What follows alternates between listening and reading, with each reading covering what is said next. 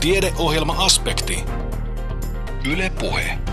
Näin on jälleen aspektin aika. Lähetyksen kokoaa Kimmo Salveen. Kuopiolainen kanttori Joona Saraste vietti kuluneena syksynä kolme kuukautta kirkkomusiikin kehitystehtävissä Lähi-idässä länsirannan palestinalaisalueilla. Arki epävakaissa olosuhteissa väkivallan tekoinen ja vapaan liikkumisen rajoituksinen kuulostaa kaukaa katsottuna kovin haastavalta. Joona Saraste kuitenkin kertoo, että hän sai tehdä työtään rauhassa ja hänen suhtauduttiin lämpimän ystävällisesti. Sarasteen tapaamme heti aspektin aluksi. Parempi päiväsarjassa puhutaan suklaasta, sitähän moni joulunen paketti varmastikin pitää sisällään. Kuulemme myös Jeesuksen syntymäkertomusten historiasta. Me pohdimme, mitä oikeastaan tiedämme Jeesuksen elämästä.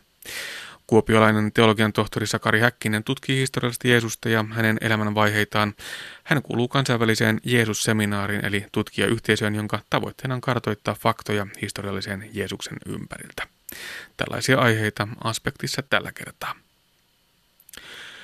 Kuopiolainen kanttori Joona Saraste vietti kuluneena syksynä kolme kuukautta kirkkomusiikin kehitystehtävissä Lähi-idässä länsirannan palestinalaisalueilla. Jordanian ja Pyhänmaan evankelisluterilainen kirkko on pieni, mutta sillä on tärkeä merkitys pitkän konfliktin keskellä elävien arabikristittyjen elämässä. Kirkko ylläpitää länsirannalla neljää koulua, jossa muslimien ja kristittyjen kotien lapset opiskelevat ja oppivat yhdessä elämisen taitoja. Nyt saamme kuulla tuoreita tunnelmia arjesta jatkuvan konfliktin keskellä. Joona Sarasti jatkaa ja toimittajana on Anne Heikkinen. Mulla on ollut semmoinen ajatus, että jotain haluaisi tehdä. Ja tuommoinen turistikanttorihomma on joskus kiehtonut hieman, mutta siitä jo, jotenkin puuttuu jotain. Siinä, siitä puuttuu ydin. Ja sitten kun tämä tilanne tuli eteen reilu kaksi vuotta sitten, kuulin siis viestiä sieltä, että siellä kaivattaisiin kirkkomusiikin kehitystyötä, niin se iski heti. Ja, ja tuota, siitä alkoi sitten iso prosessi. Mm, kuinka tyypillistä se on, että nimenomaan musiikin saralta kanttorina lähtee sinne maailmalle? Kyllähän sitä tapahtuu, että on, on suomalaisia ollut paljon Afrikassa ja, ja muualla maailmassa, että ei se ihan ainutlaatuista ole. Mutta tuolla alueella niin ää, ei nyt mun tiedossa ainakaan ole, että monessa mielessä tämä oli semmoinen pioneeritehtävä.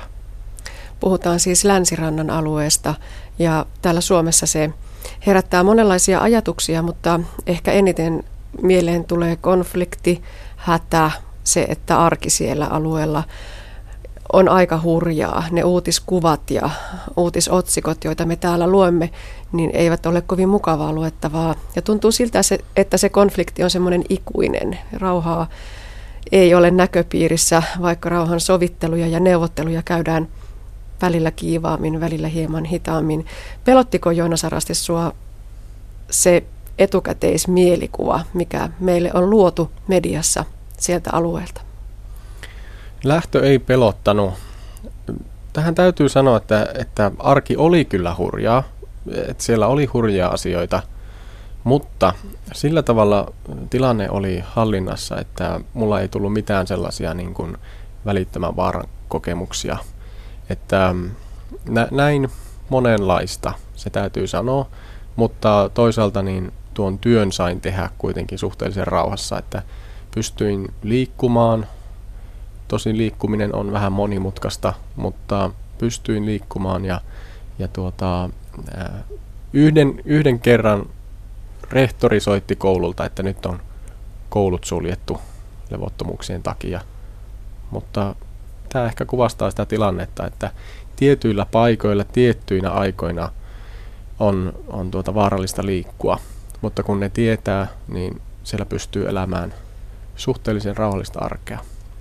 Mistä se tulee se vaara? Millaisia ne ovat ne tilanteet? Vaara tulee siitä, että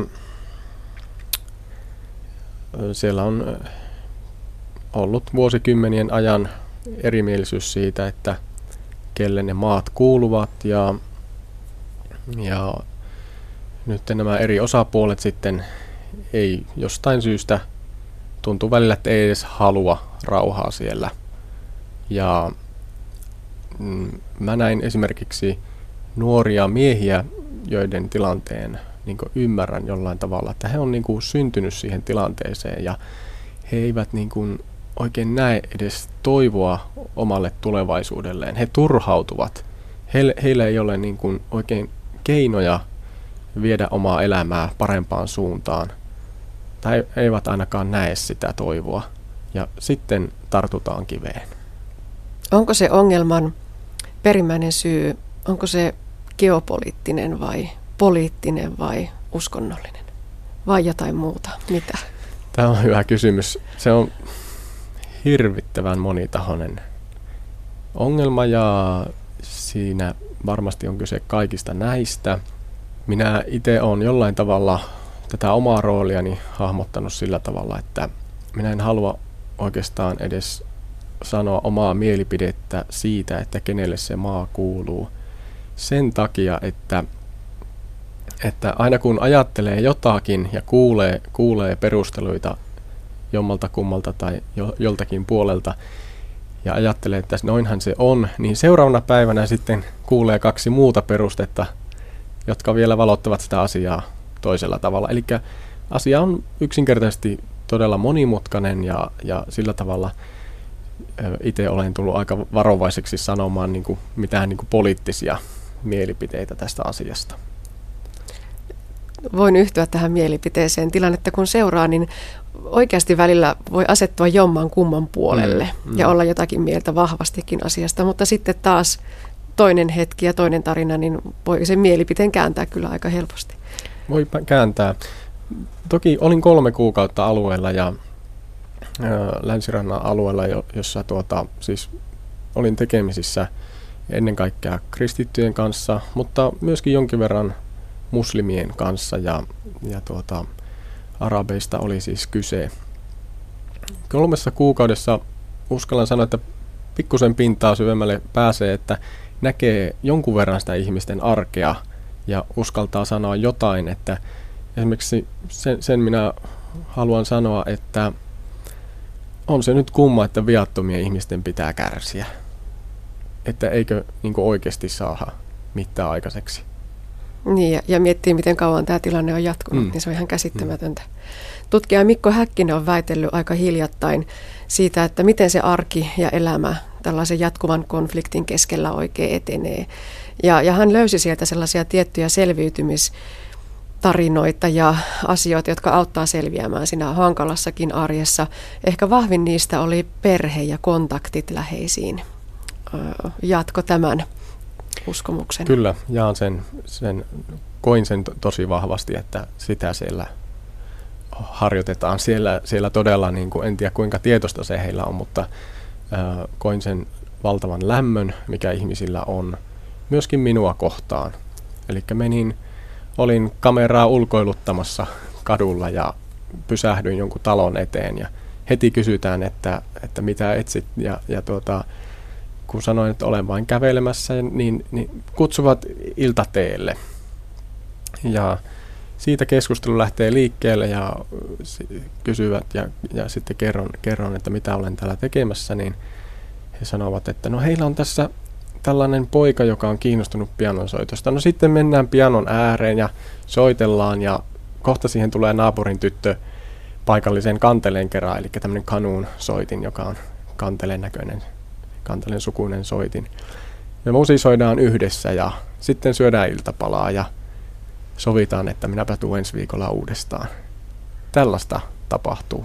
Hmm, ja ihan vieraita ihmisiä kohtaan myös. Vaikka voisi kuvitella, että siellä jos jossakin, niin ehkä semmoinen epäluulo muukalais, muukalaisia kohtaan niin voisi olla aika syvässä. Niin, niin voisi toisaalta ajatella, mutta, mutta näin minä koin monissa, monessa paikassa, että, että hyvin tota, ehkä sille uteliaastikin suhtautuivat minuun ja, ja tuota, hyvin avoimesti ja lämpimästi.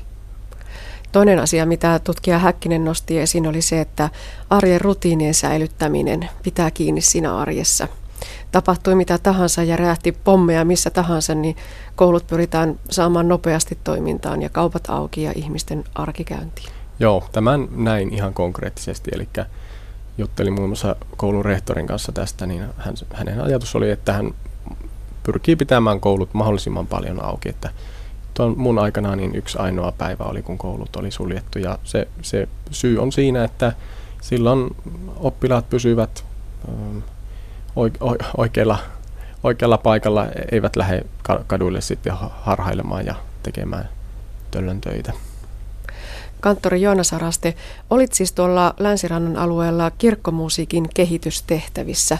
Mitä se ihan normaali työ, oikea arki, mitä se oli? Päivät alkoi tavallisesti niin, että menin koululle. 7.30 oli jo aamu avaus ja siellä on erityisenä piirteinä tämä, että kun on kyse siis luterilaisen kirkon kouluista, kirkon omista kouluista, niin muutamissa paikoissa koulu ja kirkko sijaitsee ihan samalla tontilla. Ja tuo aamu avaus oli vaikuttava kokemus, hieno, hieno hetki siinä ö, kirkolla. Sitten sen jälkeen osallistuin musiikkitunteihin sillä tavalla, että olin opettajan apuna siinä ja yhdessä vedettiin musiikkitunteja ja annoin ehkä omia ideoita hänelle ja olin myöskin itse oppimassa – mikä on tällaisessa kehitystyössä ihan ensiarvoisen tärkeää, että on myöskin itse oppijan jokseenkin tuntea, että miten täällä toimitaan ennen kuin pystyt sen oma idean antamaan siihen. Sitten iltapäivisin ja iltasin pidin ihan pianotunteja ja myöskin urkutunteja. Tämän kirkon niin kuin lähtökohta ihan mun, mun sille, että pyydetään vapaaehtoinen tekemään työtä, niin oli se, että saataisiin lisää urkureita kirkkoon. Eli siellä on aika heikko tilanne tällä hetkellä, että urkurit on eläköitynyt tai muuttanut pois ja, ja tuota,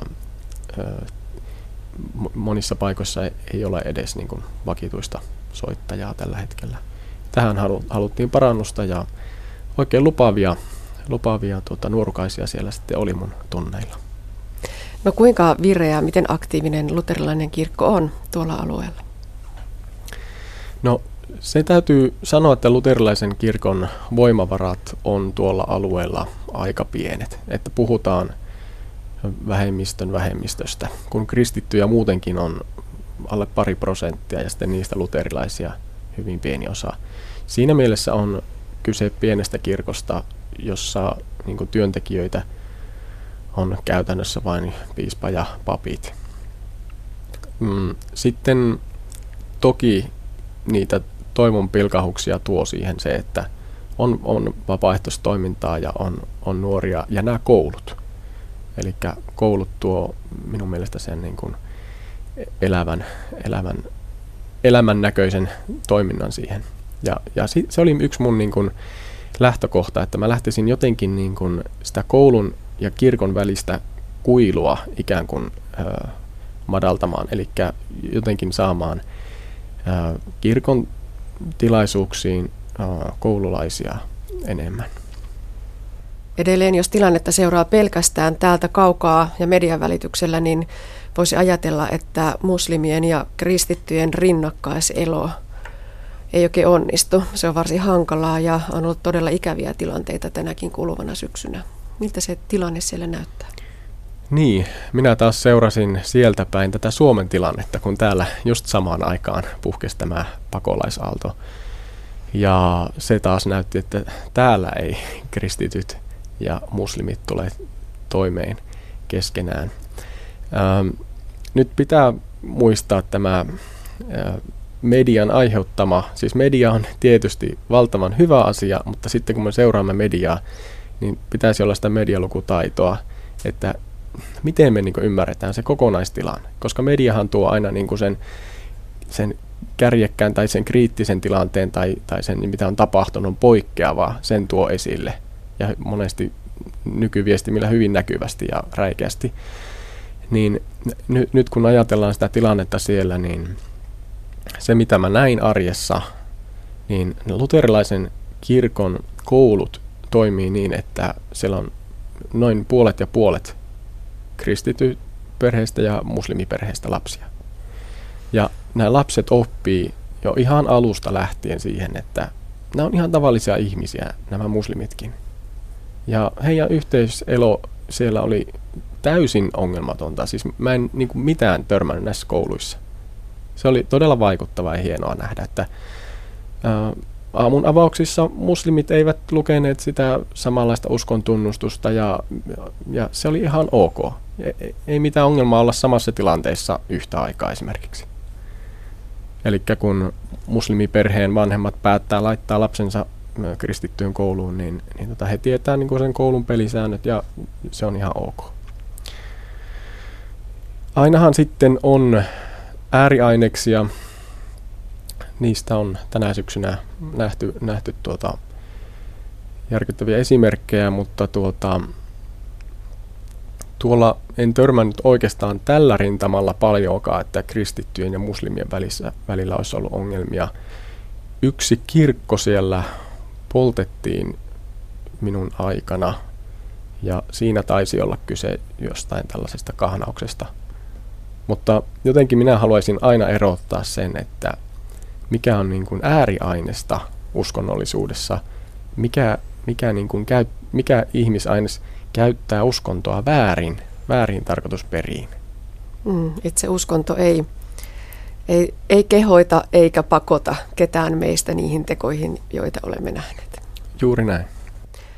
Kun ajattelee sanaa arabikristitty, eli yhdyssanaan liitetään sanat arabi ja kristitty, niin näin meidän näkökulmasta ne eivät istu oikein luontevasti yhteen, mutta siellä se tilanne taitaa olla hieman eri. Joo, tässä me törmätään siihen meidän ajatukseen, että me yleistetään, että kaikki arabit olisi muslimeja. Paljolti näin onkin, mutta tässä on semmoinen mielenkiintoinen piirre. Kun menin paikalle, niin he halusivat kertoa heidän oman kokemuksensa siitä, että heidän itse ymmärrykseen kuuluu se, että, että he, he ovat olleet, kristinusko on aina ollut sillä alueella. Että siellä on aina ollut pieni kristittyjen joukko. Ja tämä liittyy monella tavalla heidän sellaiseen mm, olemiseen ja olemisen tapaan, että heillä oli hyvin vahva identiteetti niin kristityinä kuin myöskin niin kuin luterilaisina sitten, että tähän törmäsin sitten ihan käytännön asioissa työtä tehdessä monta kertaa. Tämä luterilaisuusasia tuli esille sillä tavalla, että Beitsalan seurakunta nousi siinä ehkä eniten esiin, esiin kun tuota, ää, tein siellä ehdotuksia, miten voisi elämää kehittää, niin sitten sainkin yllättäen semmoista vastausta, että ei se täällä onnistu. Eli päästiin vähän pintaa syvemmälle sitä asiaa penkomaan, niin siinä seurakunnassa on hyvin, hyvin tota, voimakas mielikuva siitä, mitä on luterilaisuus. Ja no, minun näkökulmasta katsottuna se hieman jo sitten häiritsikin sitä, tai aika paljonkin häiritsi sitä ää, Jumalpauksen kehittämistä ja eteenpäin menemistä. Heille oli ehkä vähän sekoittunut se, että mikä on kulttuuriasia ja mikä on uskoasia. Tuossa puhuttiinkin jo siitä, että nuorten on ehkä hankalaa nähdä sitä tulevaisuutta ja siellä on sellaista eh, epäluuloa ja, ja epäuskoa sitä kohtaan, että huominen voisi olla parempi kuin, kuin se, mitä tähän asti on nähty. Voiko tämä selittää niitä nuorten miesten eh, tekoja, myöskin niitä ääritekoja, kun ei ole sitä tulevaisuutta, jota kohden voisi mennä? Tästä mun täytyy kertoa yksi esimerkki. Minusta nämä esimerkit ehkä parhaiten niin valottaa sitä tilannetta. Mulla oli päätöskeskustelu koulun rehtorin kanssa. Käytiin läpi niitä asioita, mitä olin kolmen kuukauden aikana siellä kohdannut. Ja se keskustelu keskeytyy, tulee puhelinsoitto rehtorille ja siellä on erä oppilaan vanhemmat. Ja vanhemmat haluaa puhua poikansa kanssa, ovat hyvin huolestuneita omasta pojastaan ja kutsuvat sen pojan sinne puhelimeen. Poika tulee ja puhuu sen puhelunsa, rupeaa itkemään sen puhelun aikana. Ja sitten rehtori kertoo mulle, tämän pojan ystävä on ammuttu siinä lähestyllä. Eli tällaiset asiat ovat kuitenkin siellä mahdollisia ihan arkipäivänä. Ja juttelin sitten tämän pojan kanssa sen koulupäivän jälkeen ja kysyin, siinä oli tilanne, että hänen kaveri oli, oli siihen kiveen tarttunut. Ja tuota, kysyin, että miksi te teette näin, kun sen tietää, että siinä käy huonosti. Niin tämä poika sanoi, minusta se kuvaa aika hyvin tätä heidän nuorten miesten ajatusmaailmaa, että hän sanoi, että mitä muutakaan he voi tehdä. No okei, minä itse ajattelisin, että totta kai voi olla ottamatta sitä kiveä, kun tietää, että siinä käy huonosti. Mutta mm, jotenkin kun hän sanoo näin, niin mutta se kertoo siitä, että he on niin kuin syntynyt jo tähän hankalaan tilanteeseen. He ei niin kuin ole kasvanut näkemään sitä toivoa. Et, et se, se on niin kuin heidän maailmankuvansa, että he ei voi tehdä mitään. Ja niin se paljolti tietenkin onkin. Elämä on tosi rajoitettua ja, ja se tulevaisuus ei näytä, näytä samanlaiselta kuin muurin toisella puolella. Mutta oli, oli todella vaikuttava tilanne tämä ja, ja tota jäi kyllä mieleen loppuiäksi. Että näin, näin ne nuoret miehet kokevat. Kyse, kyse oli noin kahdeksasluokkalaisesta pojasta. Siellä eletään ikään kuin jo ennalta kirjoitettuja kohtaloita näiden nuorten osalta, jos ei ole mitään ulospääsyä eikä mitään sellaista ratkaisua tai vaihtoehtoa, että kuinka sitä tilanteesta pääsisi eteenpäin.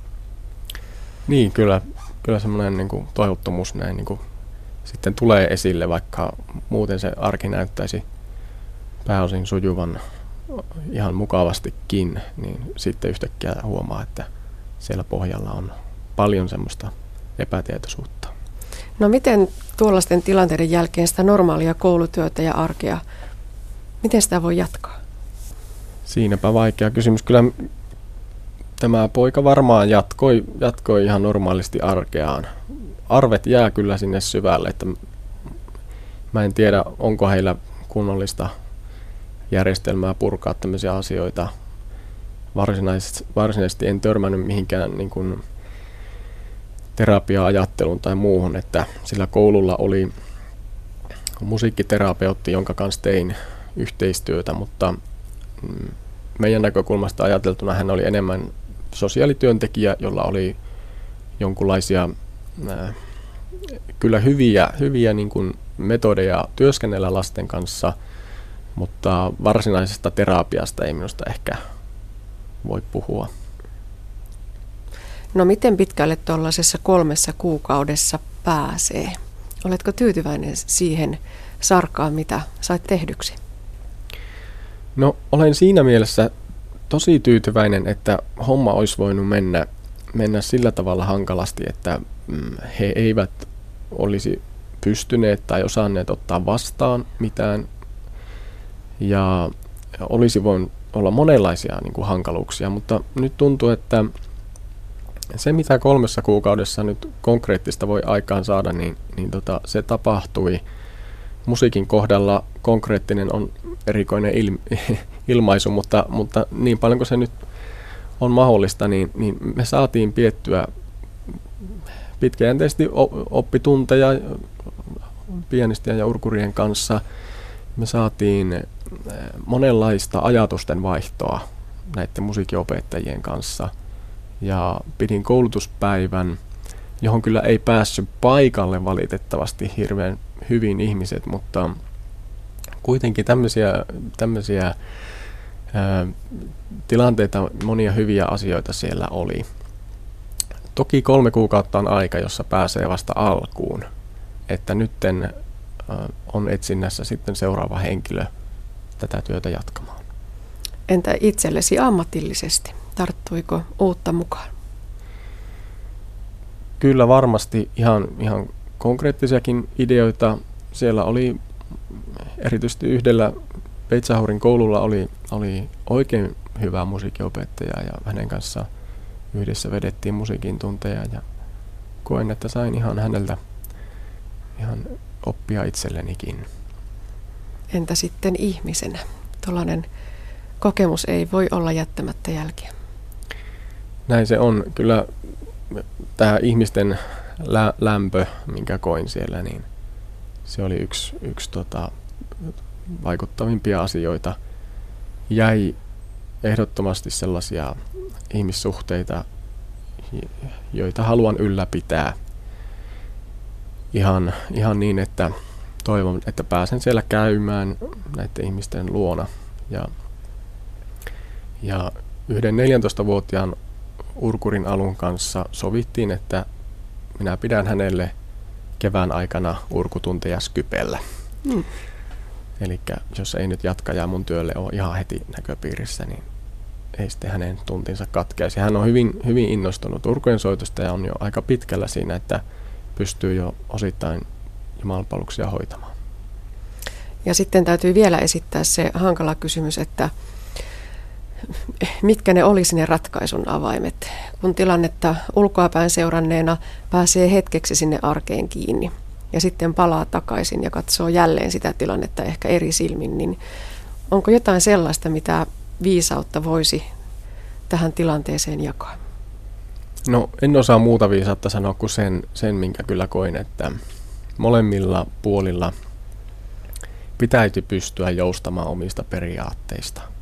Että jos ollaan niin kuin ihan kiveen hakattu se oma periaate, kelle maa kuuluu, ke, ke, minkälaiset oikeudet kelläkin on, niin silloin se neuvottelu on tietenkin aivan mahdotonta.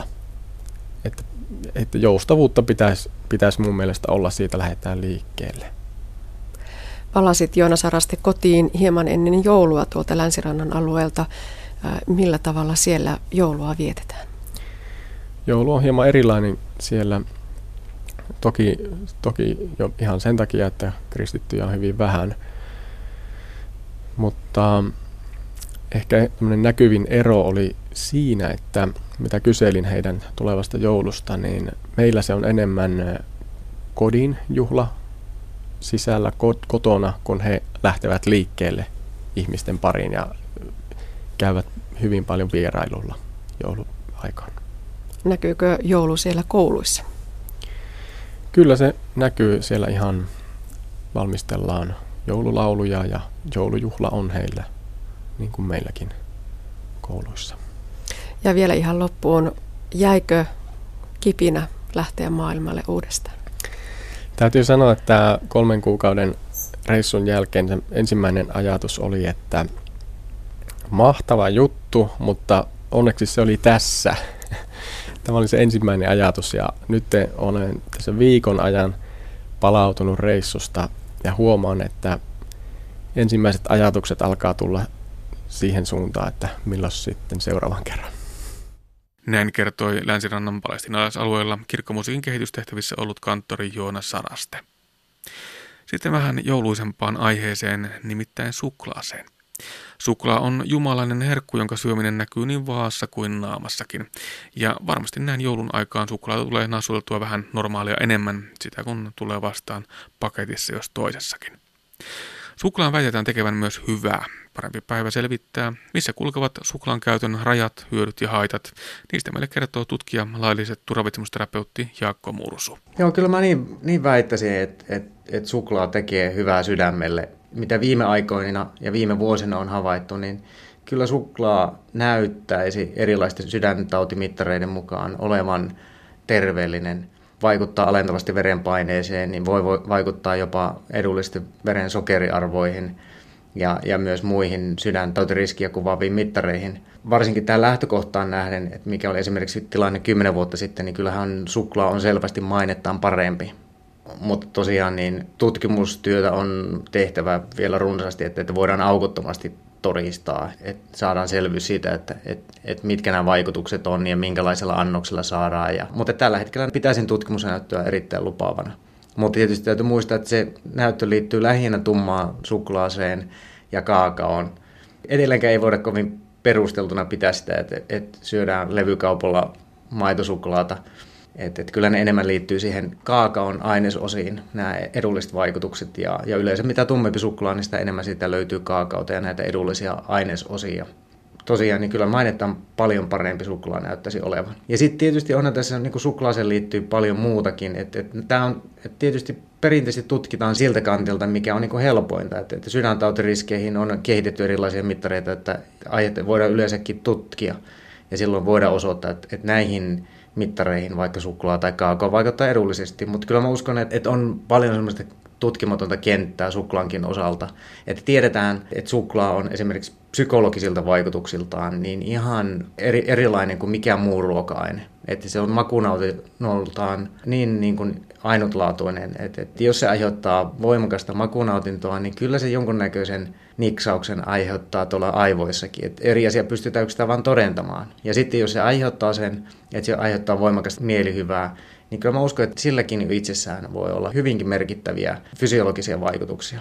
Että kyllähän se tiedetään muutenkin, että jos ihminen voi henkisesti hyvin, niin se välittyy ihan fyysisesti, että ihminen pysyy terveempänä. Tietysti voidaan miettiä, että kuinka suuret ja kuinka pitkät vaikutukset tämmöisellä yksittäisellä suklaa-annoksen syömisellä on. Sitä on tietysti hankala arvioida, mutta, mutta tietysti onhan siitä tehty varovaisia arvioita, että mikä voisi olla tämmöinen sopiva päivittäinen määrä. Ja tällä hetkellä ehkä ne arviot liikkuu siellä muutamien kymmenien grammojen, ehkä 50 gramman välillä. Ja tietysti suklaakin on oikeastaan niin kuin kaikki muutkin herkut, että se on kuitenkin suhteellisen energiapitoinen, että kyllä sinne jo, jonkunnäköistä varovaisuutta pitää, pitää sen nauttimisen suhteen. Että, sitten to, toisaalta niin kaakao on siinä mielessä hieman vähemmän ongelmallinen, että jos sokeri poistetaan, että se on aika puhdasta kaakaota, niin sitten se oikeastaan on aika vähän energiapitoinen. Et, et sitten voisi toisaalta, niin kun, jos haluaa hieman enemmän kaakaopitoisia tuotteita nauttia, niin sitten voi ylistää sama, samalle päivälle suklaata ja kaakaota. Näin lailliset turvavitmusterapeutti Jaakko Mursu Itä-Suomen yliopistosta. Kuuntelet siis aspektia, jonka kokoaa Kimmo Salveen. Tiedeohjelma Aspekti. Yle Puhe. Mitä tiedämme Jeesuksen syntymästä?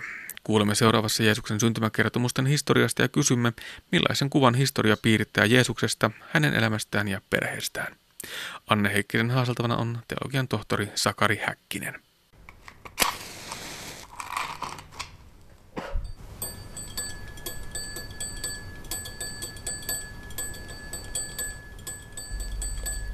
Teologian tohtori Sakari Häkkinen, te kuulutte tällaiseen kansainväliseen tutkijaryhmään, jonka tavoitteena on kartottaa historiallista Jeesusta. Tämän yhteisön nimi on Jeesus-seminaari. Aika juhlallinen nimi tutkijaryhmälle. Mistä siinä oikein on kysymys? Kyseessä on tutkijoiden yhteenliittymä, jossa pyritään löytämään kaikki se tieto, mitä Jeesuksesta on kolmen ensimmäisen vuosisadan aikana olemassa. Ja sitten kun se tieto on laitettu datapankkiin, niin sitten sitä arvioidaan, että mitä me voimme nykyisen historian tutkimuksen valossa sanoa Jeesuksesta ja millä todennäköisyydellä. Samalla tämä tutkijayhteisö myöskin tulee ilmaiseksi ikään kuin sivutuotteena sen, että mistä kysymyksistä tutkijat ovat yksimielisiä ja missä on epäselvyyttä. Tämän tutkijaryhmän tulokset ovat herättäneet myös aikamoista kalapalikkia ja keskustelua, kritiikkiä, mutta myös myönteisiä äänenpainoja siitä, että loistavaa, että ylipäätään tällaista tutkimusta tehdään. Kuinka kritiikin alaista tutkimusta se tänä päivänä on?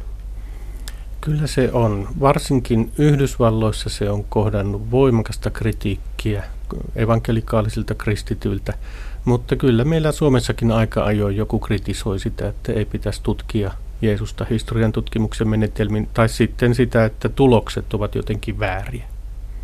Te olette julkaissut myös kirjan nimeltä Kenen poika sinä olet, Jeesuksen perhearvot. Ja kun tämän teoksen nimen laittaa Googleen, niin sieltä löytää aikamoisen liudan hyvin kärkkäitä vastapuheenvuoroja tähän teokseen liittyen. No itse en ole pitkää aikaa enää seurannut, että käydäänkö siellä keskustelua, mutta kyllä muistan joitakin kirja-arvosteluja lukeneeni siitä. En ole siitä yhtään yllättynyt enkä hämmentynyt. Miksi ylipäätään on tärkeää tutkia historiallista Jeesusta?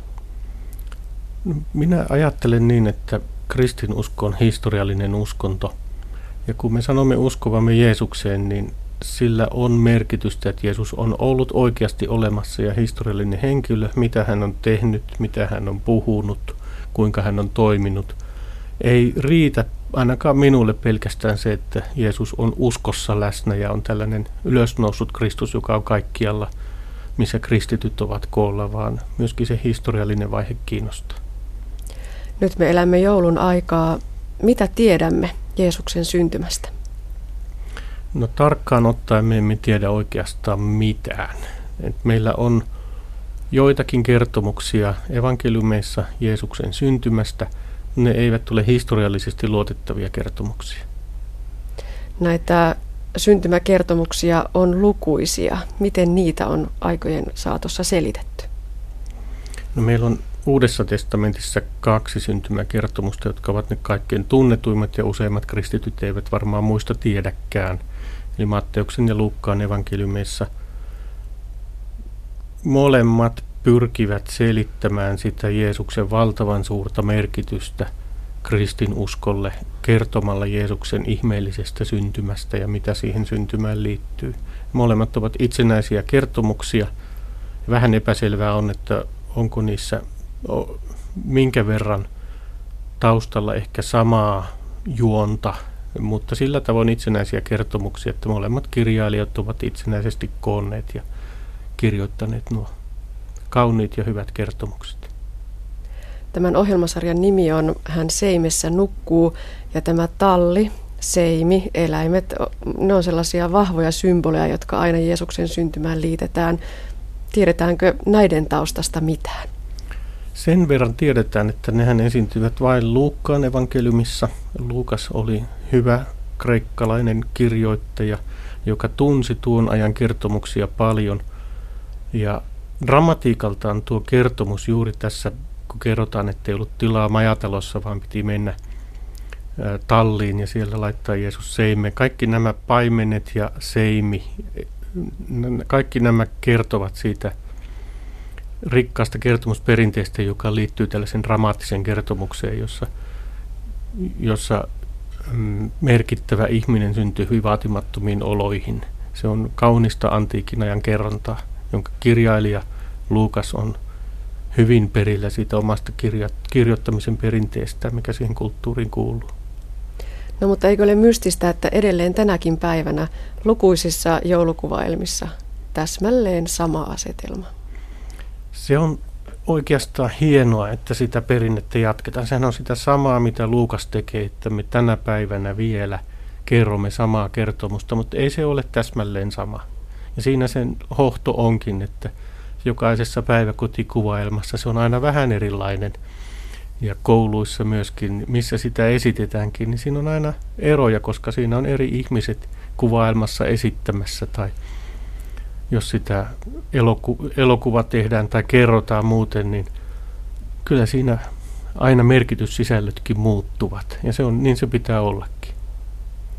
Sakari Häkkinen, onko Jeesus Nasaretilainen oikeasti elänyt historiallinen henkilö?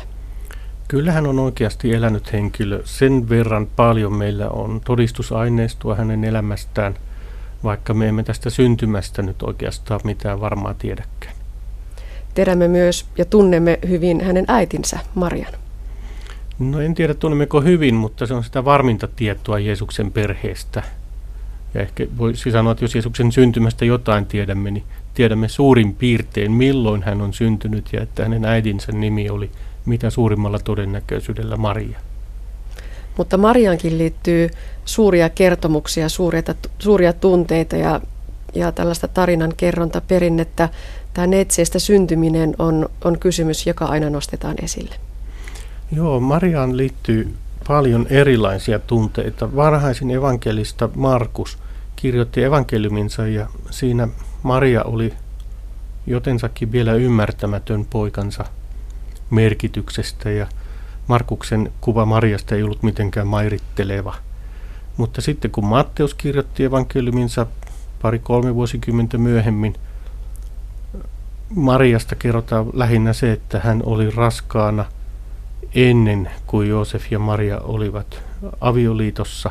Ja siinä oli jotakin häpeällistä, että lapsuuskertomus alkaa siitä, että Marian kohdalla kaikki ei ollutkaan kunnossa ja siltä ei ollut sitä, miltä se näytti. Ja Jumala kuitenkin toimi Marian kautta. Ja Luukas panee vielä paremmaksi, että Luukkaalle enkeli, Luukkaan evankeliumissa enkeli ilmestyy Marialle itselleen eikä hänen miehelle Joosefille. Ja Luukkaan evankeliumi on se, jossa selvimmin puhutaan neitseistä syntymisestä ja jossa Mariasta alkaa jo tulla tämmöinen uskovaisten esikuva ja kunnioitettu kristitty, kaikkien kristittyjen äiti. Mutta sen sijaan tämä joulukuvaelmien kylpytakki päällä esiintyvä Joosef, hän on hyvin hämärä henkilö historian tutkimuksenkin näkökulmasta. Hän ikään kuin liukenee taka-alalle, taka-alalle hyvin nopeasti Jeesuksen syntymän jälkeen. Kyllä näin on. Joosefista ei ole varhaisimmissa evankeliumissa edes mainintaa.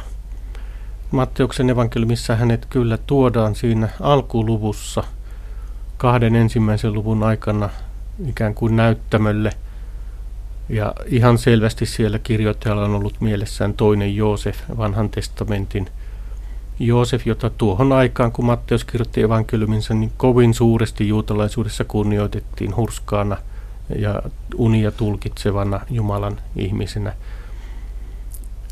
Siinä Joosef on suuremmassa roolissa kuin sitten oikeastaan kertaakaan myöhemmin koko Uudessa testamentissa, että sitten hänestä ei enää juuri puhuta. Ehkä jossakin on maininta – Luukkaan evankeliumissa ja Johanneksella, mutta ei mitään suurempaa roolia.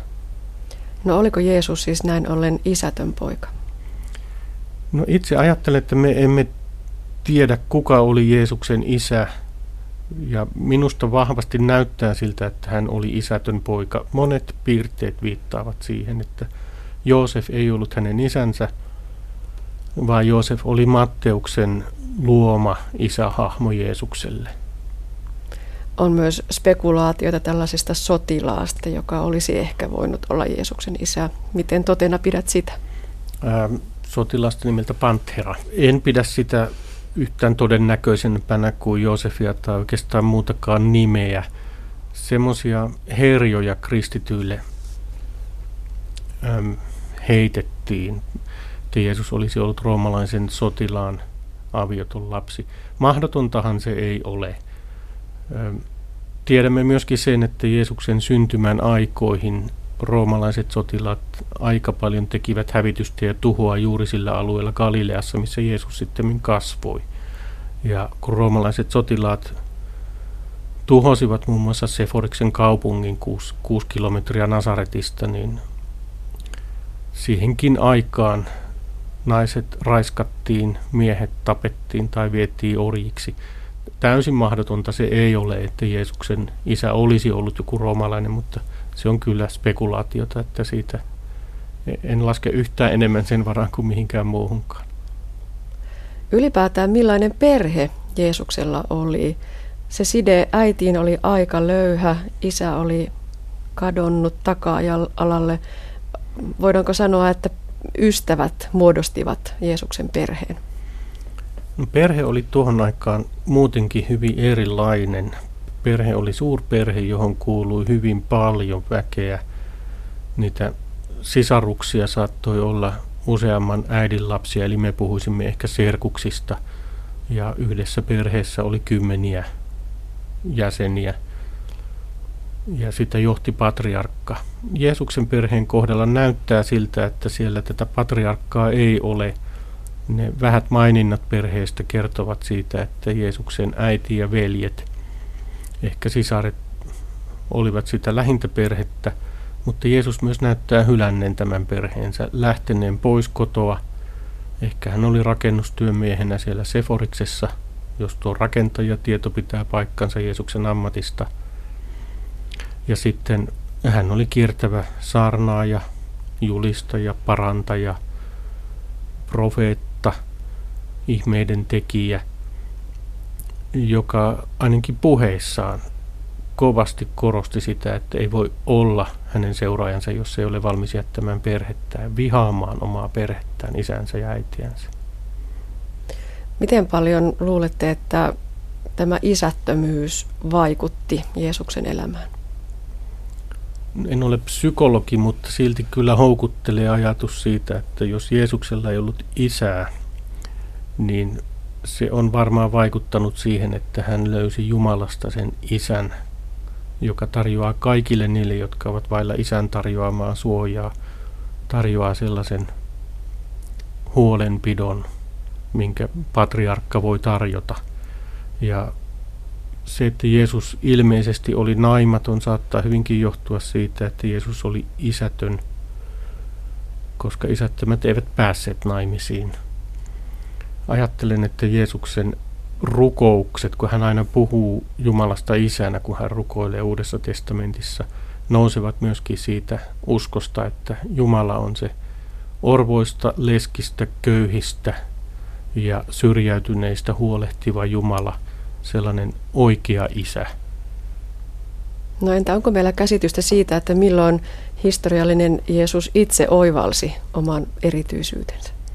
No siitä meillä ei ole oikeastaan mitään semmoista muuta tietoa kuin se, että Jeesus näyttää olleen Johannes Kastajan seuraaja tai opetuslapsi ja liikkuneen samoissa porukoissa, missä Johannes Kastaja aikanaan ennen häntä liikkui. Ja voi olla, että se sellainen itsetietoisuuden herääminen ajoittuu tuohon vaiheeseen, vaikka Jeesus tietysti selvästi poikkeaa Johannes Kastajan julistuksesta, niin siinä on silti paljon samaakin. Meillä on joitakin vanhoja kertomuksia siitä, miten Jeesus ihan pienenä poikana karkaa äidiltään temppeliin. Voiko näitä liittää vielä, vielä tähän ajatukseen omasta erityisyydestä? No ei voi liittää ainakaan historiallisessa mielessä. Tietysti niillä juuri on haluttu kuvata Jeesuksen erityisyyttä, mutta ne ovat enemmän hurskaa mielikuvituksen tuotetta. Ja kun näin sanon, niin en silti tarkoita, että ne olisi huonoja kertomuksia, vaan uskon, että Luukas on nimenomaan sillä kertomuksella, jossa Jeesus 12-vuotiaana katoaa vanhemmilta ja löytyy temppelistä puhumassa viisaita, niin Luukas on halunnut tällä kertomuksella osoittaa sen, että Jeesus on ollut hyvin tietoinen jo varhain omasta erityislaatuisuudestaan ja hänellä on ollut jumalallista viisautta jo silloin nuorena. Samalla ehkä vähän haluaa antaa mallia kristitystä perheistä ja siitä, kuinka Jumalan eteen kuuluukin viedä jo lapsia ja nuoria. Mutta näiden historiallisten teosten lähteiden valossa Jeesuksen elämä ei ole ollut kovin helppoa silloin siihen aikaan. Jos ajatellaan, että häntä pidettiin siis isättömänä, jopa porton poikana, sellainen ihminen, joka julistaa sanaa, niin se nähdään entistä enemmän häpeällisenä. Juuri näin sen me tiedämme myöskin melko varmasti historiasta, että Jeesus tunnettiin siitä, että hän liikkui näissä porukoissa, jotka olivat yhteiskunnassa kaikkein halveksituimpia. Hän oli köyhien parissa, sairaiden parissa, vammaisten kanssa, nimenomaan spitaalisten, jotka olivat yhteiskunnasta suljettuja. Jeesus ei heitäkään karttanut – tullimiehet eivät olleet köyhiä, mutta usein halveksittuja, koska olivat Rooman valtakunnan palveluksessa. Ja Jeesuksen seurueessa oli myöskin naisia ja vieläpä yksinäisiä naisia, mikä tuntuu aika omituiselta tuohon aikaan. Tiedämme sen, että Jeesus itse liikkui vähän osaisten parissa ja ajattelen, että luontevin selitys sille on, että hän itsekin oli hyvin vaatimattomista oloista peräisin. Jos hypätään Sakari Häkkinen vielä tästä joulusta pääsiäiseen ja Jeesuksen kuolemaan, kummasta loppuviimeksi historian valossa tiedämme enemmän, syntymästä vai kuolemasta? Tiedämme paljon enemmän Jeesuksen kuolemasta. Se näyttää olevan historiallisesti ihan fakta, että Jeesus tuomittiin kuolemaan ja hänet telotettiin rikollisena ristin kuolemaan.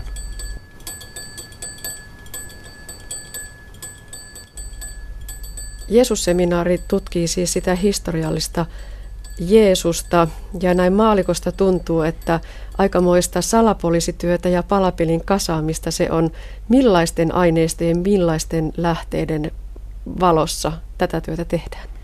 No se on salapoliisin työtä ja palapelin kokoamista ja sellaisena äärimmäisen kiehtovaa. Suurimmat, tärkeimmät lähteet löytyvät ihan tutusti meidän raamatusta, Matteuksen, Markuksen ja Luukkaan evankeliumista. Johanneksen evankeliumissa ei ole paljon historiallisesti arvokasta tietoa. Näiden kolmen lisäksi on sitten Tuomaan evankeliumi, joka löytyi vasta 1900-luvulla. Ja siitä vielä pikkusen kiistellen, kuinka paljon siinä on historiallisesti uutta tietoa, mutta varmaan jotakin.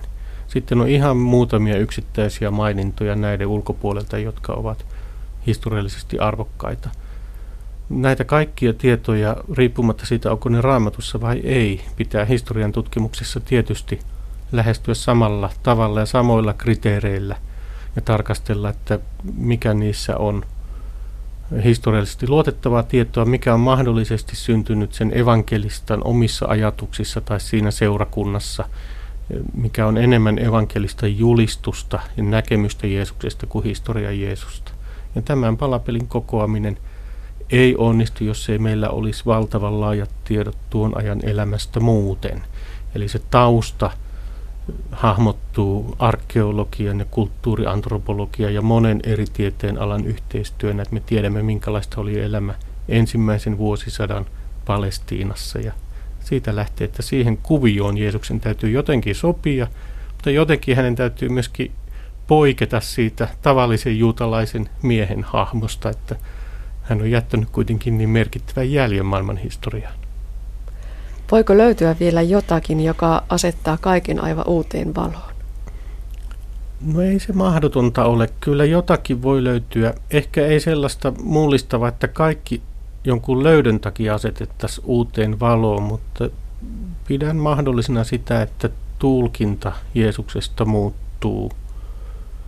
Ähm, nytkin Jeesuksesta on toki kovin monenlaisia tulkintoja.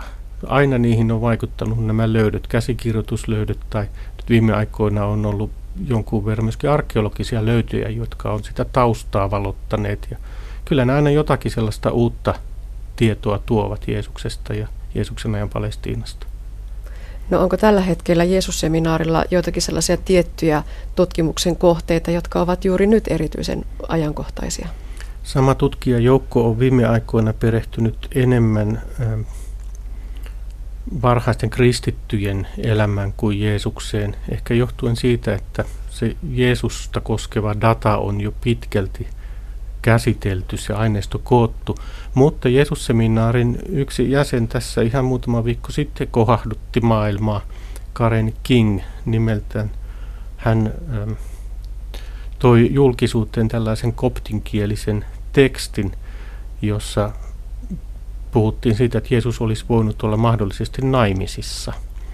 No, tietysti Karen King ei itsekään ajattele, että sieltä löytyy nyt historiallinen fakta, mutta ainakin siitä se näyttäisi kertovan, että hyvin varhain, toisella vuosisadalla, on ollut jo kristittyjä, jotka ovat ajatelleet, että Jeesuskin on voinut olla naimisissa, että se ei ole ollut ollenkaan mahdoton ajatus.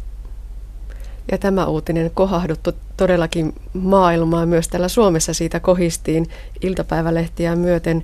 Onko tämmöinen äärilaidan eksegetiikka, niin kuin joskus tämän ryhmän tutkimusta sanotaan, onko se kiinnostavaa myös juuri siksi, että voi välillä poiketa siitä valtavirrasta? No, minun mielestä tuo ei ole äärilaidan eksegetiikka, vaan aika lailla normaalia kriittistä eksegetiikkaa en, en sitä näe mitenkään, että se poikkeasi eksegetiikan valtavirrasta. Jos se jostakin poikkeaa, niin se poikkeaa monen kirkon perinteisestä julistuksesta ja semmoisesta perinteisestä ajattelusta, joka pohjautuu tähän kirkon julistukseen. Mutta tieteenalana en näe, että siinä olisi mitään ihmeen, ihmeellistä tai sellaista äärilaittaa edustavaa. Niin, voiko tosi uskovainen ää, nähdä Jeesuksen historiallisuuden? Onko niiden välillä mitään ristiriitaa? No ei minusta niiden välillä ole ristiriitaa. Meillä on jokaisella oikeus omiin mielipiteisiin, mutta itse asiassa ei meillä ole oikeutta omiin faktoihin. Tai jos ne faktat puuttuvat, niin niitä voi itse silloin keksiä.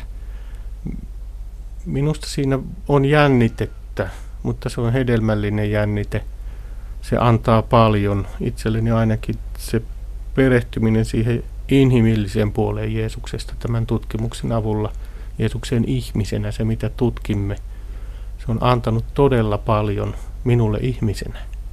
Jos Jeesus oli ihmisenä tällainen, niin mitä kaikkea ihminen voikaan olla? Esimerkiksi näin ajattelen. Elämme nyt todellakin jouluaikaa. Millaista aikaa se on tutkia Sakari Häkkiselle? Jouluaika on minulle rauhoittumisen aikaa ja kyllä se joulun sanoma puhuttelee joka vuosi, varsinkin siinä tämä Jumalan ihmiseksi tuleminen, sen vakavasti ottaminen, että Jeesus oli ihminen. Hän oli, toki uskon, että hän oli Jumalan poika, mutta se hämmästyttää se, että Jumalan poika tuli oikeaksi ihmiseksi. Ei puoli Jumalaksi tai ei ihmisen pukuun pukeutuneeksi Jumalaksi, vaan ihan oikeaksi lihaa ja verta olevaksi ihmiseksi, niin kuin jokainen meistä.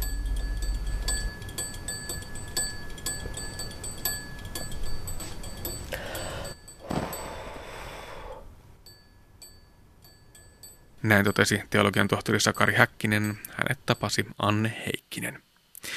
Lähetyksemme loppuun vielä pieni joulusatu. Joensuun normaalikoulun oppilaat Kiti ja Inka kertovat pipareiden jännittävästä seikkailusta.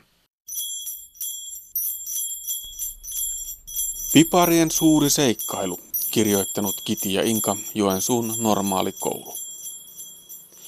On yö. Savosten perheellä on piparkakku-kerrostalo, jonka sisällä asuvat piparipoika, kaksi piparityttöä ja piparikoira. Piparipojalla on karkkisilmät ja hieno puku, joka on tehty mansikanmakuisella kuorutuksella. Tyttöpipareilla on keltaisella kuorutuksella tehdyt pitkät hiukset ja hieno vaaleanpunainen mekko. Piparikoira on ruskea ja sillä on mustat lakritsissilmät.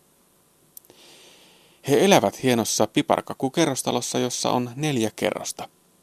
Piparkakkukerrostalon sisällä on piparkakkukoirankoppi ja piparkakkuhuonekaluja.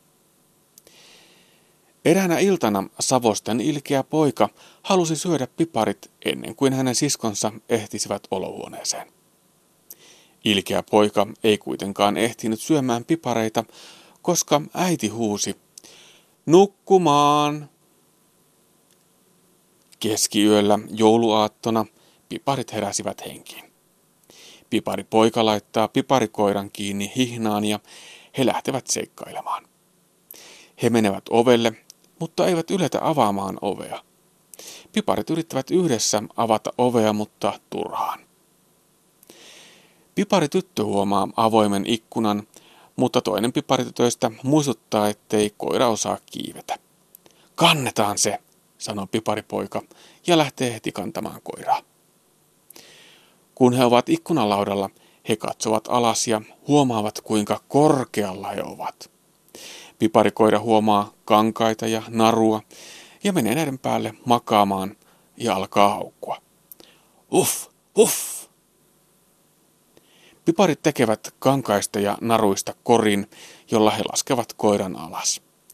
Kun piparikoira on alhaalla, he ottavat kankaan palaset ja liitelevät näiden avulla alas. Alas päästyään he kuitenkin huomaavat, että piparikoira on poissa. He huutelevat koiran perään ja kuulevat tämän ulvovan. Piparit huomaavat kolon maassa, hyppäävät koloon ja liukuvat pitkän matkan alas. Alhaalla on pitkä tunneli, jonka toisesta päästä heitä vastaan juoksee piparikoira. Piparikoira hyppää piparien päälle ja alkaa haukkumaan. Pipari poika laittaa piparikoiran jälleen hihnaan ja he lähtevät kaikki yhdessä kävelemään tunnelin päähän. Tunnelin seinässä lukee jotain. Toinen piparitytöistä osaa lukea tekstin, sillä se on piparikieltä ja vain piparit osaavat lukea sitä. Mitä siinä lukee, kysyy piparipoika. Käännä nuolta yksi kierros myötäpäivään ja sano taikasana. Taikasana on piparien valtakunta, tyttöpipari kertoo. Poikapipari kääntää nuolta ja sanoo taikasanan. Piparien valtakunta. Seinään avautui ovi. Piparit menivät sisälle ja lyösivät oven takaa satujen piparien valtakunnan vanhempansa ja sukulaisensa. Sen pituinen se.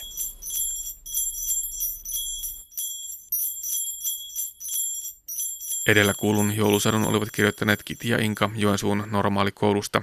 Tarina on kirjoitettu viittomakielellä tulkattuun jouluseikkailuun ja lisää vastaavia tarinoita humanistisen ammattikorkeakoulun viittomakielen tulkkiopiskelijoiden viittomina löydät Aspektin nettisivuilta. Ja näin päättyy tämänkertainen aspekti. Tällä kertaa tapasimme kanttori Joona Sarasteen, joka vietti syksyllä kolme kuukautta kirkkomusiikin kehitystehtävissä Lähi-idässä länsirannan palestinalaisalueella. Kuulimme myös suklaan terveysvaikutuksista sekä Jeesuksen syntymäkertomusten historiasta. Lisää aiheistamme netissä osoitteessa kantti.net kautta aspekti sekä Yle Areenassa.